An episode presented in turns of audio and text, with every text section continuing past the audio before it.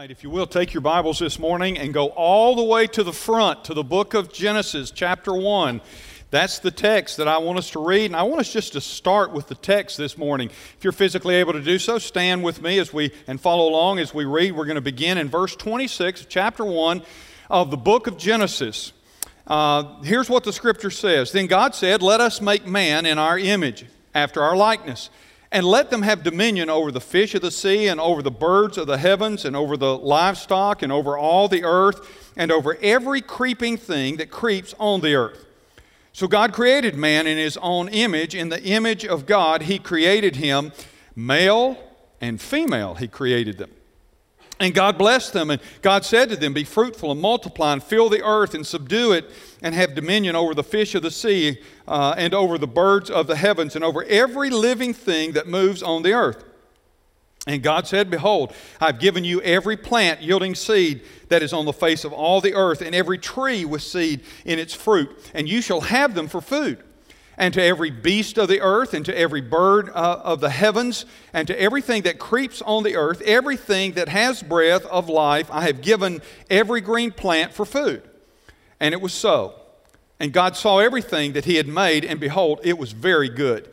And there was evening, and there was morning, the sixth day. Father, thank you for uh, reminding us of how it all happened, how we got here, why we're here.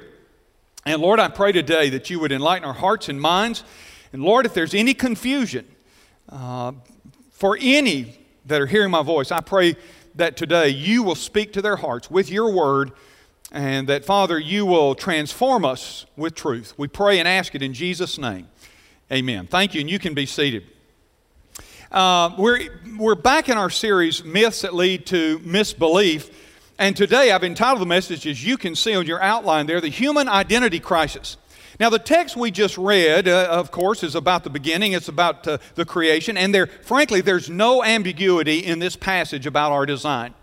There is no hint of evolution in our creation. God created us. It says specifically, create us male, and He created us female. Uh, and the idea in the Hebrew is that God did it, and it happened when he, he did it. It didn't evolve over time. So there's no hint of evolution in our creation, and there's not uh, any hint of confusion on the matter of gender. He makes it very clear. He created them male and female. So the text is very specific about how we were crafted by God. It's just one of many in the scriptures that's very specific about uh, God's design on us. Uh, the psalmist says we were uh, uh crafted in, in, our mother's womb, and and uh, the prophet talked about how God, before He formed us, He knew us. And, and so there's a, a lot of, uh, of scripture that reminds us uh, that God was intricately involved in our design and crafting us, and crafting us according to our genders, male and, and female. But ever since the creation of man and woman, the devil has tried to disrupt and to destroy and to distort God's design. He's engaged, if you will, in this massive propaganda war that tries to promote uh, any lie that confuses humanity uh, and perpetuates an identity crisis. Now, why is that? Why would God want, I mean, why would the devil want uh, an identity crisis uh, to occur within humanity? Well, simply put, it's because the devil does not want you to recognize that you are created by God specifically the way you are for God and to be a reflection of His image. It's been said that the three most important questions in life are the questions Who am I? Why am I here? And where am I going?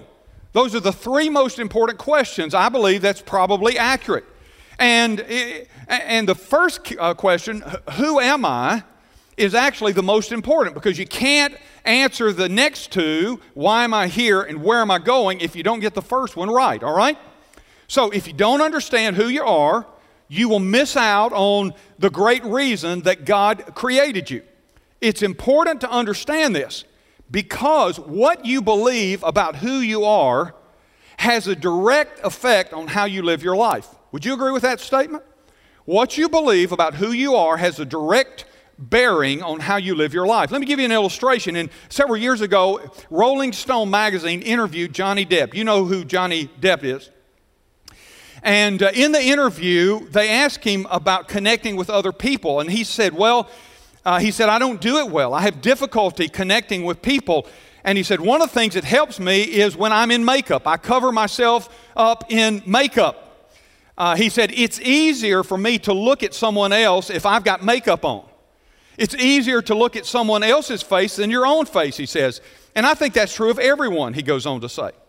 Further, he said, You wake up in the morning, you brush your teeth, and you're like, ugh, that idiot. Again, he's still there. You look in the mirror and say, What, what are you doing here? And then he says about hiding, I think it's important to hide. It's important for, for whatever's left of your sanity, I guess. Wow, what a dysfunctional view of self, right? That's how he sees himself. And when I read that, I thought about the, the passage in Proverbs where the scripture says, As a man thinks in his heart, so is he. Do you understand that how you see yourself, how you think of yourself, will really affect your destiny? It will affect how you live your life. So when the Bible says, as a man thinks in his heart, so is he, that's a profound statement because it reflects the fact that you believe, if you believe a lie about yourself, that lie will determine how you live.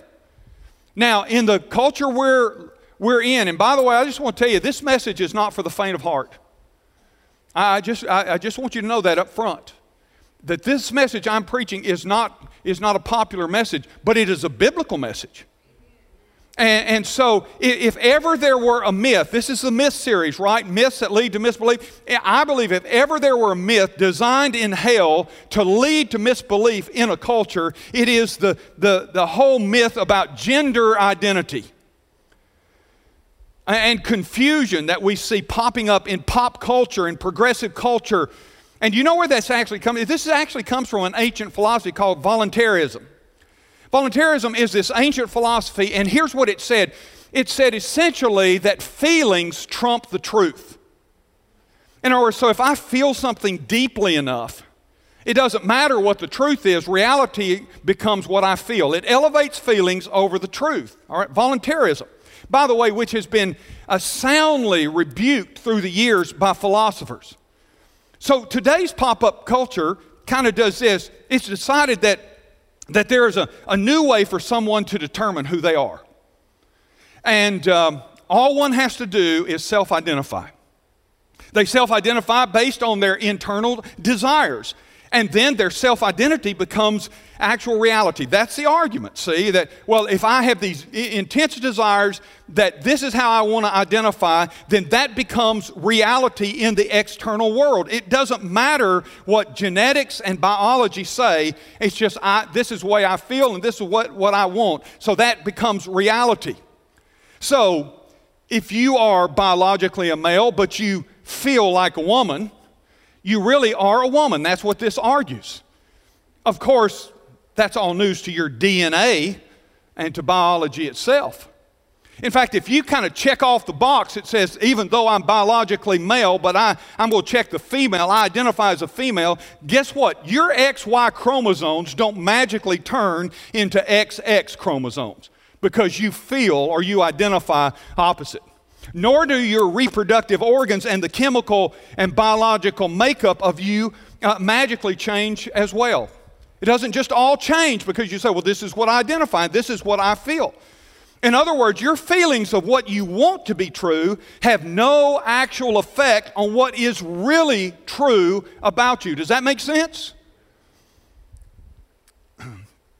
So, how is it that in our world today, feelings now no more than the very physical and biological laws of the universe.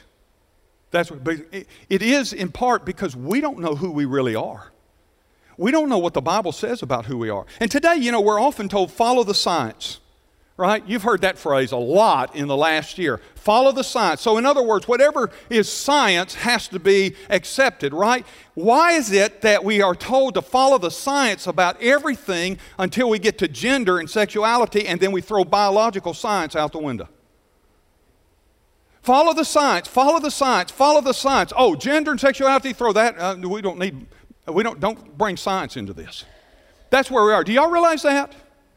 That's where we are. That's where you are. And this kind of nonsensical thinking is now producing all kinds of absurd new rules that affect things like the use of restrooms, public restrooms, The use of locker rooms, athletic competition. Did y'all know there's controversy already brewing about the Olympics, about uh, some people who identify as a gender that they are not biological in and they're wanting to be accepted in? It's going to get worse, folks. It's just going to keep going if we don't get this stuff right. And so we're seeing it there. We're, we're seeing it in the, the lack of use of appropriate pronouns. You can no longer use he or she. Sorry. we are we are being told now that that gender is fluid and so did you know in at least 10 states already there are provisions made that when a child is born they leave off the gender on the birth certificate and let the family decide what they want the child to be identified as in 10 states already, you can do that. Or you can come back now in those states, and that's only going to increase, and you can come back and say, I want to change my birth certificate gender identity. By the way, recently they started talking about we're no longer going to call a mom who birthed the child a mom. Instead, we're going to replace it with the birthing person. What did the birthing person produce? We don't know. We haven't decided yet. I mean, that's where we are. How, look, how absurd is this, people? And then it's invaded the academic institutions. They're removing anything that reflects maleness or femaleness. Uh, uh, one university said that uh, they're going to uh, strip away terms like freshman, sophomore, and those terms, and just call everybody students because it's got man in it, fresh man. And so no longer will those terms be used. Penn State announced that they will replace all pronouns in their course material and in descriptions with they, them, and theirs, and that they'll use non gendered terms like student or staff instead. The University of Virginia voted to ban all gender pronouns from the school's constitution. And the University of Michigan, their technology department, what would you think technology should work on? Technology? Their technology department has been assigned the task, the important work of protecting students from the horror of words like picnic, girl, man, and preferred pronouns like honey. Any words deemed offensive, that's what they're, they have a, a task force called the Words Matter Task Force. That's what the technology department, it makes sense, right? Technology, words. Uh, uh, that's your university. By the way, aren't these supposed to be the smart people? Did you know Paul wrote about them in Romans chapter 1? He said, For although they knew God, they did not honor him as God, or give, listen to this, or give thanks to him, but they became futile in their thinking and their foolish hearts were darkened. See, when you become futile in your thinking, your heart goes dark and hard. Cl- listen, he goes on to say, claiming to be wise, they became fools. How relevant is that? Anybody that ever says the Word of God isn't relevant hadn't read the Word of God in the age you're living in. That's what Paul said. Claiming to be wise, they became fools. And li- listen, it gets, listen, for this reason, God gave them up to dishonorable passions. Where does it lead? For their women, exchange natural relations for those that are contrary to nature. And the men likewise gave up natural relations with women and were consumed with passion for one another, men committing shameless acts with men and receiving in themselves the due penalty for their error. And since they did not see fit to acknowledge God, God gave them up to a debased mind to do what ought not be done. That's what God says about uh, this stuff. That, that what happens is your mind your mind becomes futile and when it becomes futile it thinks it's being smart and it's really demonstrating eh, the foolishness of its thought and the mind. God eventually says great you want to think that way? You just go right ahead. And he gives them over. Let me show you how backwards and bankrupt this kind of thinking that has invaded our culture today. Let me tell you how eh, one writer, use this kind of logic that's being used out there on us about uh, self identity. He says, let's see now if, if what I want to be true suddenly becomes what is true because I want it to be true. And he says this I told my bank that I, I now self identify as a millionaire. It didn't work. I told the, my, my flight attendant that I identify as a first class passenger. It didn't work. I told my prospective employer that I identify as the vice president of sales and be happy to start tomorrow. It didn't work. I told the law of gravity that I identify as Superman and can fly. It didn't work. I told the Tampa Bay Bucs that I identify as their starting quarterback and look forward to being on the team this year. It didn't work. I told all of the matter in the universe that I identify as being invisible. It didn't work. I told the law of thermodynamics. You know what the law of thermodynamics, I've told you about that before. It says systems run down, they don't run up. And he says, I, I, I told the law of thermodynamics that I identify as always being 32 years of age and will never physically age. It didn't work. You get the picture. The fact that a person's internal desires of what they may want to be true has absolutely nothing to do with what is actually true in reality, but we're told that we need to believe it, that it does. So, how is that? How is it that we can see the problem with this kind of thinking in all areas? Think about it. What I just gave you the list I, identifies this, and that doesn't work. This doesn't work, doesn't work. But the only area we'll say, but when it comes to sex and gender, it works. G.K. Chesterton, one of my favorite writers, listen to this comment that he made. Years ago, he said, A society in decay, a society is in decay when common sense becomes uncommon. A society is in decay when common sense becomes uncommon. Prominent psychologist Jordan Peterson calls gender identity completely insane. And a recent article published by, listen to this, published by the American College of Pediatricians, titled Gender Ide- uh, Ideology Harms Children. The article states, and I quote, this is American College of Pediatricians. Y'all with me? They ought to know a little bit about something about the effects of things on children. And this is what they write in this article A person's belief that he or she is something that they are not is at best a sign of confused thinking. That's at best. When an otherwise healthy biological boy believes he is a girl, or an otherwise healthy biological girl believes she is a boy, an objective psychological problem exists that lies in the mind, not the body, and it should be treated as such. Those are their words, not my words. The American College of Pediatricians said that. By the way, that article has now been pulled down off their website. You see, at the heart of the human identity crisis, listen, is not physiology. It's not a physiological problem. It's very easy to identify the male and the female physiology. Would you agree with that? So it's not a physiology problem. I mean, it's, look, that's a no brainer. And, and, listen, it's not a sociology problem, as we're sometimes told. God designed men and women. Did you notice the verse? Male and female. He didn't just say God designed humanity or God designed people. It says, and it's very specific in the Hebrew God designed male and female. God designed men and women distinctively different for the very purpose of socializing. It's not a sociological problem. Uh, you say, how do we know that? Well, because at, at a certain point in time in the creation, God said to Adam, It's not good that man be alone.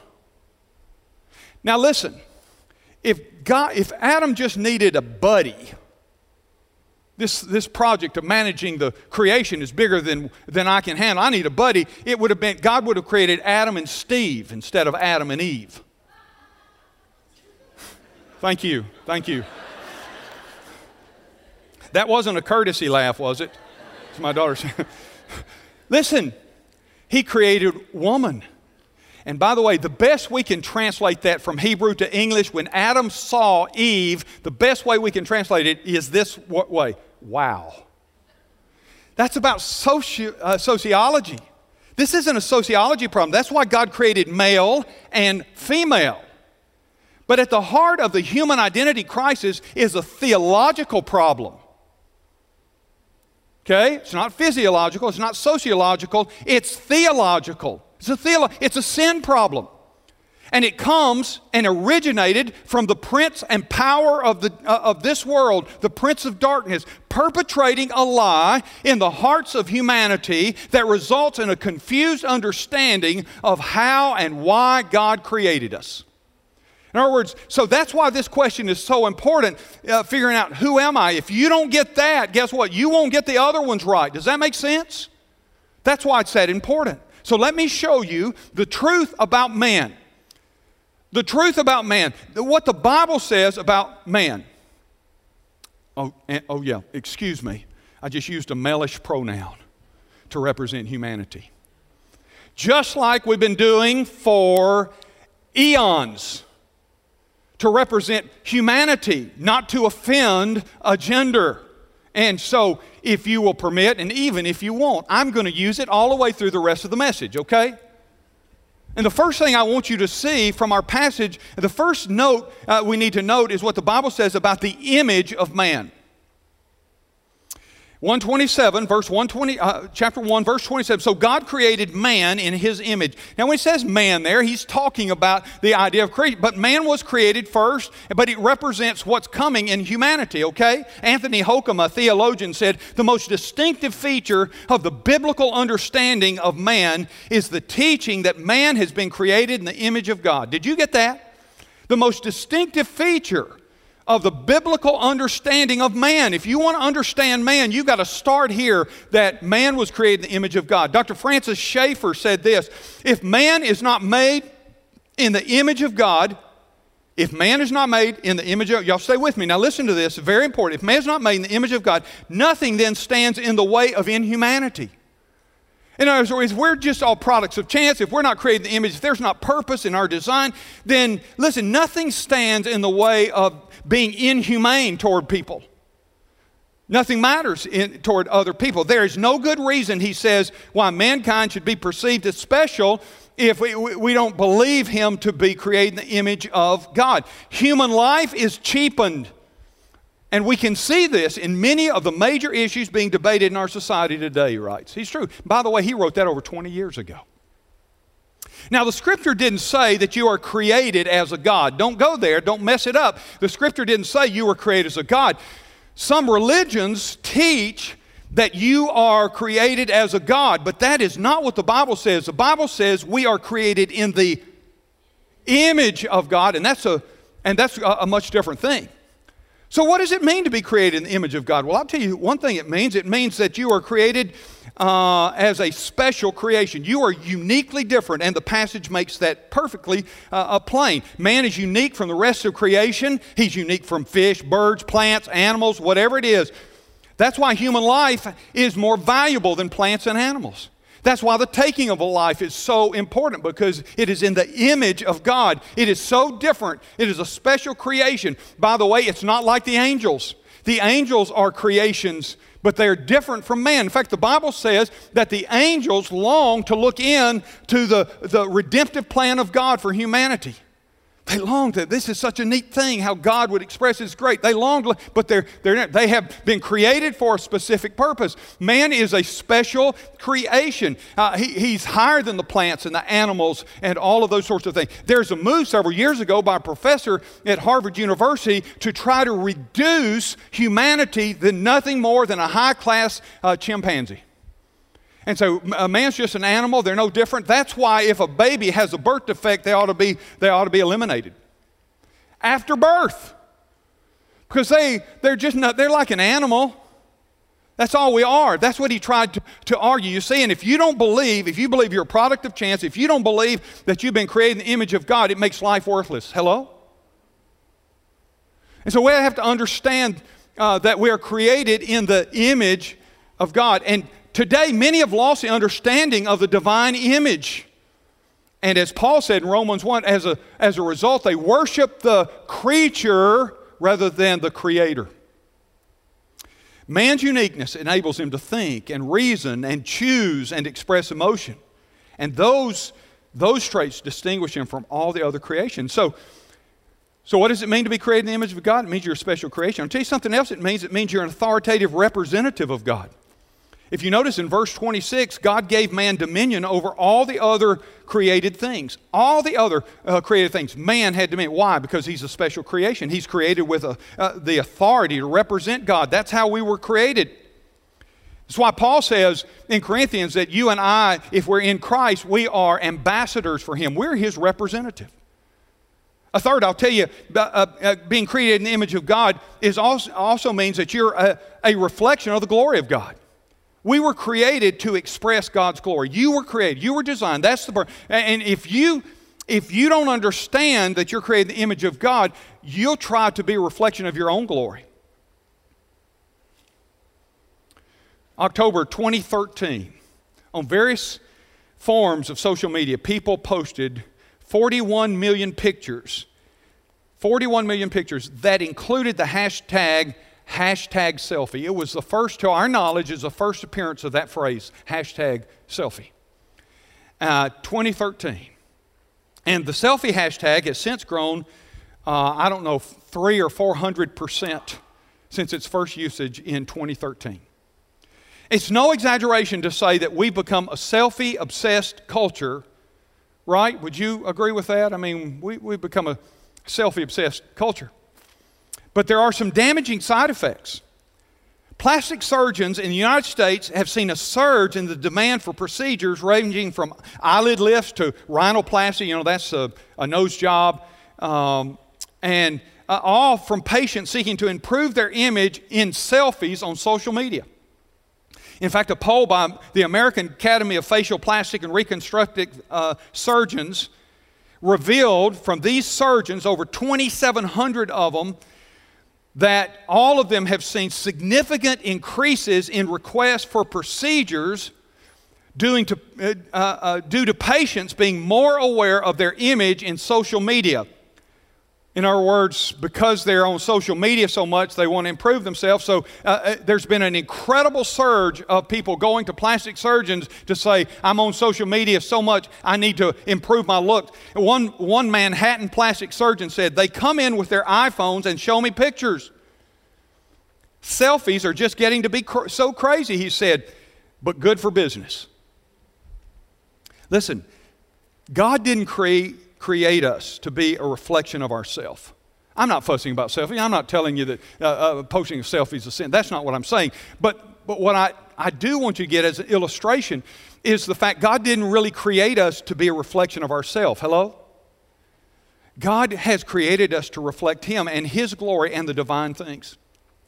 And then, and then to be created in His image is to have a divine connection. You see, it's our soul that connects us to God, and it's our soul that makes us different from all the other creations, including the angels.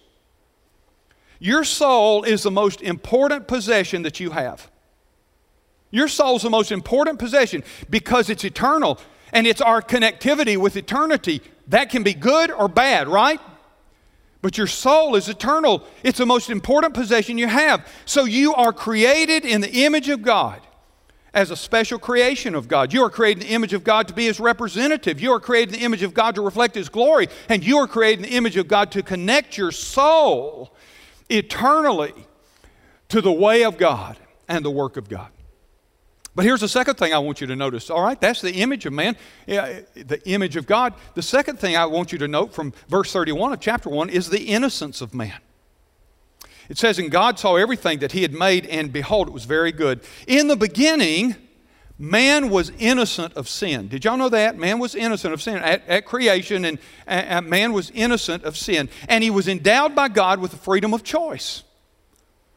Now, because he was at that stage uh, uh, uh in a sinless environment, it caused man to have two things it caused him to have a dynamic relationship with God. If you look at chapter 3, verse 3 and, and 9, in that chapter, you see that man was able to carry on free conversation with God. Think about that. Just a free, like, like if after the service, some of you are going to get together and, and talk and everything, just conversationally. Think about in that environment, before sin entered the picture, man had that kind of dynamic relationship. How cool would that be? Now you say, well, we can still talk to God. Yes, we can. Thank, we can only do that because of Jesus. I'll talk about that in just a few minutes. But, but think about this. I mean, in that, in that pristine environment, man had this re- uh, relationship with God that allowed him to just have this conversation with him. God, what do you want? God, what do you think? It was relation. It was a dynamic relationship. I'll tell you, in that pristine environment, it also permitted something else. It permitted man to have personal fellowship with God. The Bible says that man walked with God in the garden as a friend and a servant. I mean, this was so relational. It's why Jesus had to come in the world because God wants the, us to have the relational connection with Him again. Both of those are still God's desire. Dynamic relationship, dynamic fellowship, both of those are still God's desire. But that can only happen through a relationship with Christ now. And that's because of the third thing that I want you to see this morning. The Bible teaches about man, uh, it teaches about his insurrection.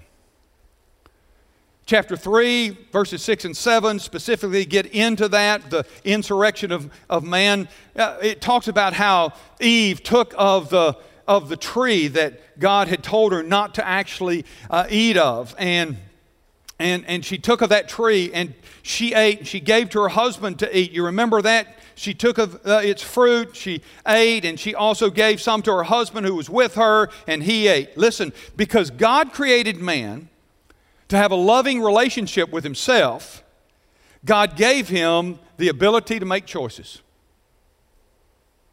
And, and man's rebellion was a result of several things. First of all, it was a result, uh, of his, his ability to make a free choice, wasn't it? I mean, he had the freedom to make a choice to hear God, obey God, or, or, to disobey Him. And by the way, let me tell you why you have freedom to choose or reject God's way. You want to know why you have freedom to choose or reject God's way? Simply put, it's because of this God loves you, and He wants the relationship to be a love relationship, not a robotic relationship. God could force you to obey Him, couldn't He? God could make you obey Him. But if he did, you would lose the capacity to say, I'm following you because I love you. And Jesus said, You know what Jesus said? What is the great commandment? You remember what it is? To love the Lord your God with all your heart, soul, mind, and strength. And the second is like it love, love your uh, neighbor as you love yourself. And, and on these two all rest all the laws of the prophet. Now, so God, listen, what he did is he gave you the ability to choose to have a relationship with him. A lot of married folks in here today. And if you were to ask any of them, are you married because you were forced to, uh, to marry? Most of them are going to say, No way, I chose it. It was a choice that I made. And, and listen, because it was a choice, the relationship has dynamic. If, it, if you had no choice in the matter, it could be cold and heartless. So we have this freedom to choose. And, and man's rebellion, in one sense, was a result of the fact that God given him freedom, uh, had given him freedom. Another reason is because uh, man failed to trust what God had said. You remember what the devil's approach to Eve was? He says, Has God really said? Has God really said? He called into question the authority of God's word. Now, you know what, today, when you talk about the Word of God, and thank goodness we have the Scriptures, the, the living Word of God, but you know, a lot of times we hear in our culture today, well, I don't believe the Bible. What are they trying to say? Well, you can't trust the Bible, you can't trust the Scripture. That's exactly what Satan's been doing for, for six, 7,000 world, uh, uh, uh, years. He's been saying to us, do you, do you really trust what God has said? What God says, it doesn't seem to fit with what culture says. So, do you really believe that? And the devil used that then, the devil uses that now. And what Eve did is she said, Yeah, maybe, maybe, yeah, maybe not. Maybe I don't. All the devil likes to do is create a question mark. And your mind will take it from there. And that's what happened. And, and, so the fall of man was a result of his ability to choose, his, his failure to trust, and then his fear of missing out. Did you know what devil, the devil said? God knows that if you eat of this fruit, you will be like him. He's holding out on you. He doesn't want you to be like he is. Now, by the way, that's a lie, but it's cloaked in a half truth because they would be like God in the sense that they would know good from evil. They just didn't understand God was above, God was righteously above good and evil, but they would suddenly become aware of their sin and their rebellion, and they would know now and forevermore what good and evil was. And man allowed his pride to convince him that he, he could and should have more and that God was holding out on him. You know what Paul wrote? Paul said, Pride goes before the fall. Isn't that an interesting statement? Man fell. Why? Because of pride. How many of you are familiar with J.R.R. Tolkien's The Lord of the Rings trilogy? How many of you have seen those? You remember a character in there named Gollum? Y'all know who Gollum is? How many of you know who Gollum is? Okay, you can't graduate from worship today if you don't know who Gollum is, okay? All right. Gollum, you know, is this little terrible little creature. Did you know he was, prior to becoming what he was, he was a, a hobbit. Somebody said it. His name was Smeagol. You know what transformed him?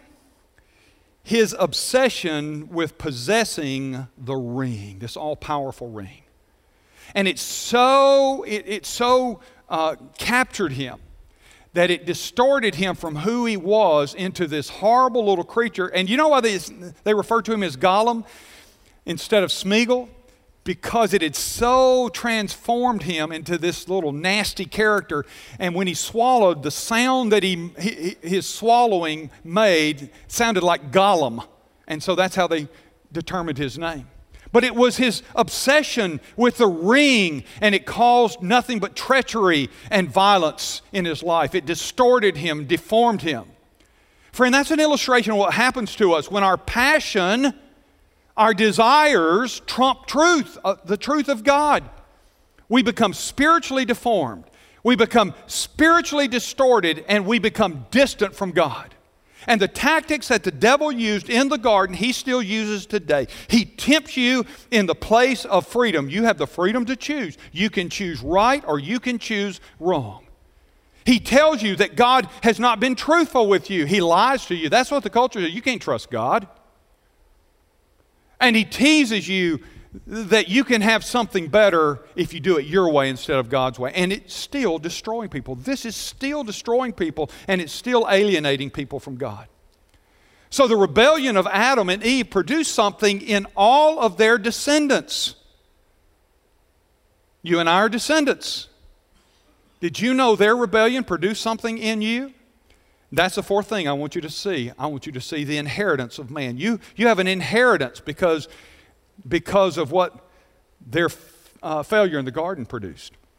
Psalm 51, this is David writing. He says, Behold, I was brought forth in iniquity, and in sin did my mother conceive me. For some reason, human beings can't walk in a straight line. There's just something about our inner orientation that causes us to walk in a crooked or a warped way. Now, that's not my conclusion. That's the conclusion of Robert Kur- uh, uh, who's a science correspondent for NPR. And in an interview on the morning edition, Krulwich cites a study from Jan Souman, a scientist from Germany. And here's what this scientist did he took some subjects and he blindfolded them, and then he asked them to walk for an hour in a straight line. Y'all with me? So he blindfolds them. He says, I want you to walk a straight line for an hour without exception. Without exception, people couldn't do it. Of course, everybody thinks they can. Everybody thinks they can walk in a, a, straight line. Just point me in the direction and I'll be okay. Until they remove the blindfold. And then they see what a weird, crooked path that they'd taken. And Krulwich concluded that there's a profound inability in humans to walk straight. And according to this research, there's only one way we can walk in a straight line. Do you know what it is? Only one way you can walk in a straight line and that is have your eye fixed on something. Isn't that interesting, too? Because the writer of Hebrews said this let us run the race that has been marked out with endurance, keeping our eyes fixed on Jesus. There's only one way you can, you can walk in a straight line. And, and you know what? Spiritually, in a spiritual sense, we can't walk a straight line. It's our inheritance. See, we inherited this. Uh, this sin nature, this nature that makes us go go wrong. I've said this to you many years. Have you ever noticed nobody has to nobody has to tell me how to mess up? Nobody has to tell me, hey, Ray, now look, if you want to mess up, you need to do it this way. I'm, I'm a pro. And you are too. Nobody has to, but they, we have to be coached, don't we? To walk a way of righteousness, a path of righteousness, because our natural inclination is to go crooked. That's our natural, that's what we inherited, the sin nature. So something has to interact against that. And that's why Jesus came into this world, because you and I cannot walk a, a straight line apart from the work that Christ has done for us. And it's been passed on from every generation to the next generation, the next generation. You may say this, well, I don't want it. I don't want that inheritance. Let me give you a spiritual answer. Doesn't matter. It's in your spiritual DNA. You, you can't walk straight. The fact is, you're a sinner. The Bible says, for all, that's all of us, preacher, all of us, the Bible says, have sinned and come short of the glory of God. Now, it's funny to watch. Have you ever watched a new parent, first time parents? They have that beautiful little precious child. They take pictures, they buy everything they can, they tell everyone about their child. It's perfect. That child's perfect. Hard to see that that child is, has, possesses a sin nature. You know, they're just so, there's no way this little child possesses a sin nature. But everybody who's had children, one or two, they know. they know what's coming. You let the little rascal grow for a while. And eventually, you'll have days where you think you birthed a demon. Except for grandkids. Different story. You see, here's why I tell you that. Even, even a child has an inherited sin nature. You know what the Bible says? It says rebellion is bound up in the heart of a child. You say, well, I don't think it's fair. Let me give you a spiritual answer again. Doesn't matter. It's there. Your sin nature was inherited, it was passed on, it's your inheritance and you can't do anything about it. You can't do, you say, well, wow, how depressing is that? I can't do anything about it. Well, I got some good news for you. That's true. You can't do anything to alter your sin nature, but God can, and God did.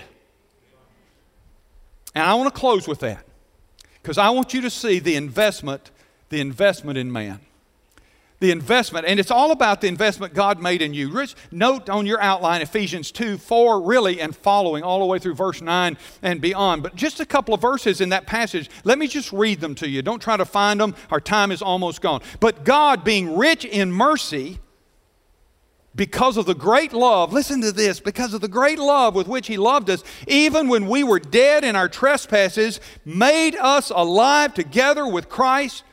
By grace you've been saved. All that, that's talking about the investment that God made in you. What was the investment? It was the investment of His Son, Jesus Christ. You remember, do you remember the passage where Jesus once asked the question, What will a man give for his soul? Y'all, y'all remember, anybody remember that? You know, Jesus said, what, what, what is the value of a man's soul? Well, there was a tongue in cheek article some years ago in Business Insider, and they tried to answer that question literally by estimating how much your soul is worth in real dollars. And they admitted, the article, Business Insider, admitted that the business of soul evaluation isn't an exact scientist and the, uh, science. And they referred to a story I read years ago called The Devil and Daniel Webster. Has anybody else ever heard of that story or read that story? Am I the only one in this building that has read The Devil and Daniel? It's a short story. Okay, several, several other old people. Um, the Devil and Daniel Webster. And, and it's a story about a man named Jabez Stone, and he makes a deal with the devil. He sells his soul for 10 years of prosperity. There, that's a cliff note, so now you don't have to go read it. Well, there's more to the story. But he sells his soul for 10 years of prosperity. And so, Business Insider, uh, again, tongue in cheek, says, okay, what would that kind of in real dollars, what would that look like today? 10 years of business prosperity. And I, somehow they came up with a figure that would be today equivalent to about $1,745,000. But the article concludes that the best way, really, to estimate the value of a soul comes from the U.S. government's Environmental Protection Agency. And don't ask me how the Environmental Protection Agency got involved in this. But they use, the EPA uses what is called um, uh, VSL, or value, uh, the value of a statistical life to determine the worth of your soul. That's how they do it. And as of a few years ago, the value of your soul, according to the VSL from the Environmental Protection Agency, was eight $1.6 million. It's probably increased some since then, maybe $10 million by now. That's what they said, based on their statistical calculations of a life. That's pretty good, right? $10 million. Some of you are thinking, I'm going to cash out. Don't. 10 million, 8 million. That's a lot. But now let me tell you something as I close here. God put an even higher price on your soul.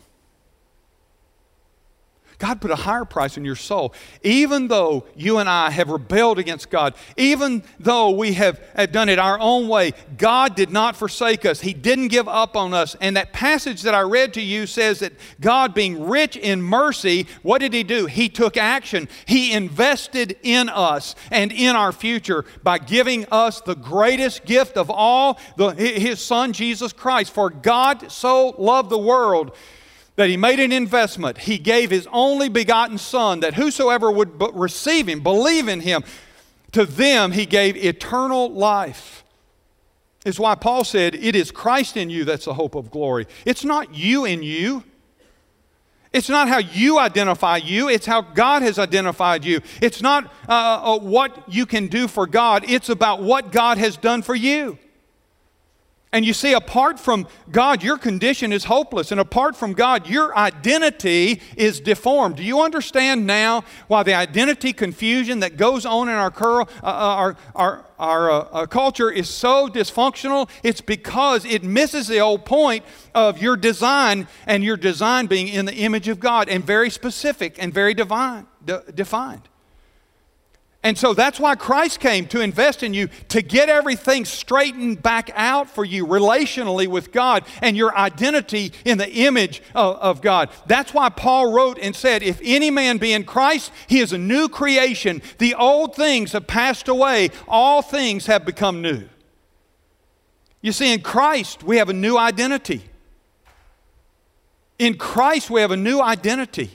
We're not who we were. We're who we've been designed to be. We are now in a position where, where we can become all that God created us to be.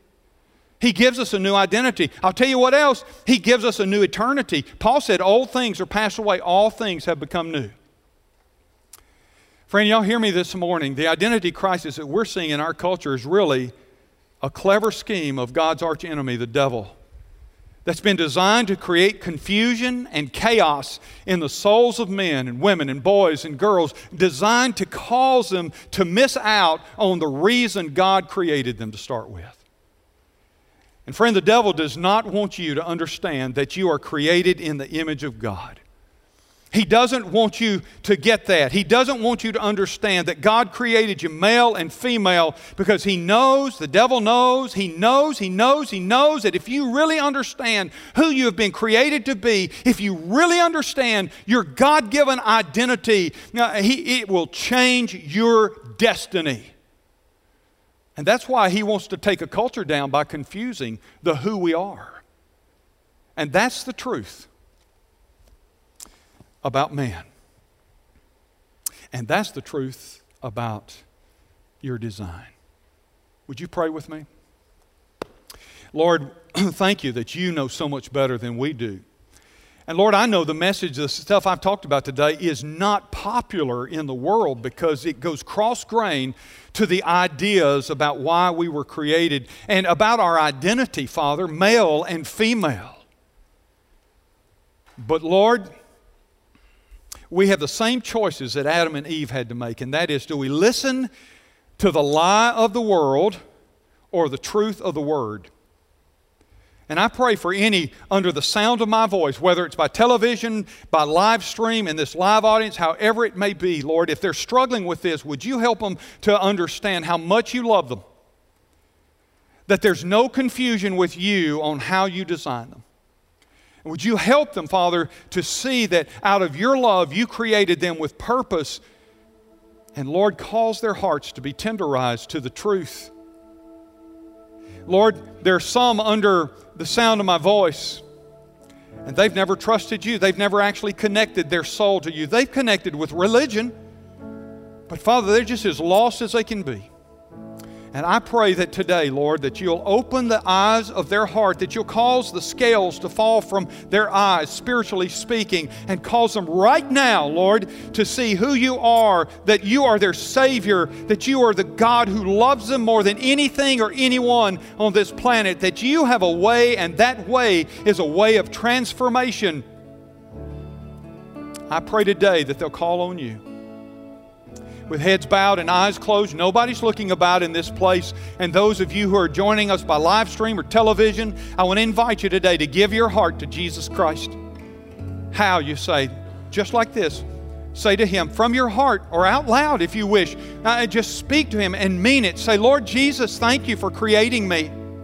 I realize today that you create, I'm a special creation that you have made. And you have designed me to be that creation to be a reflection of your image.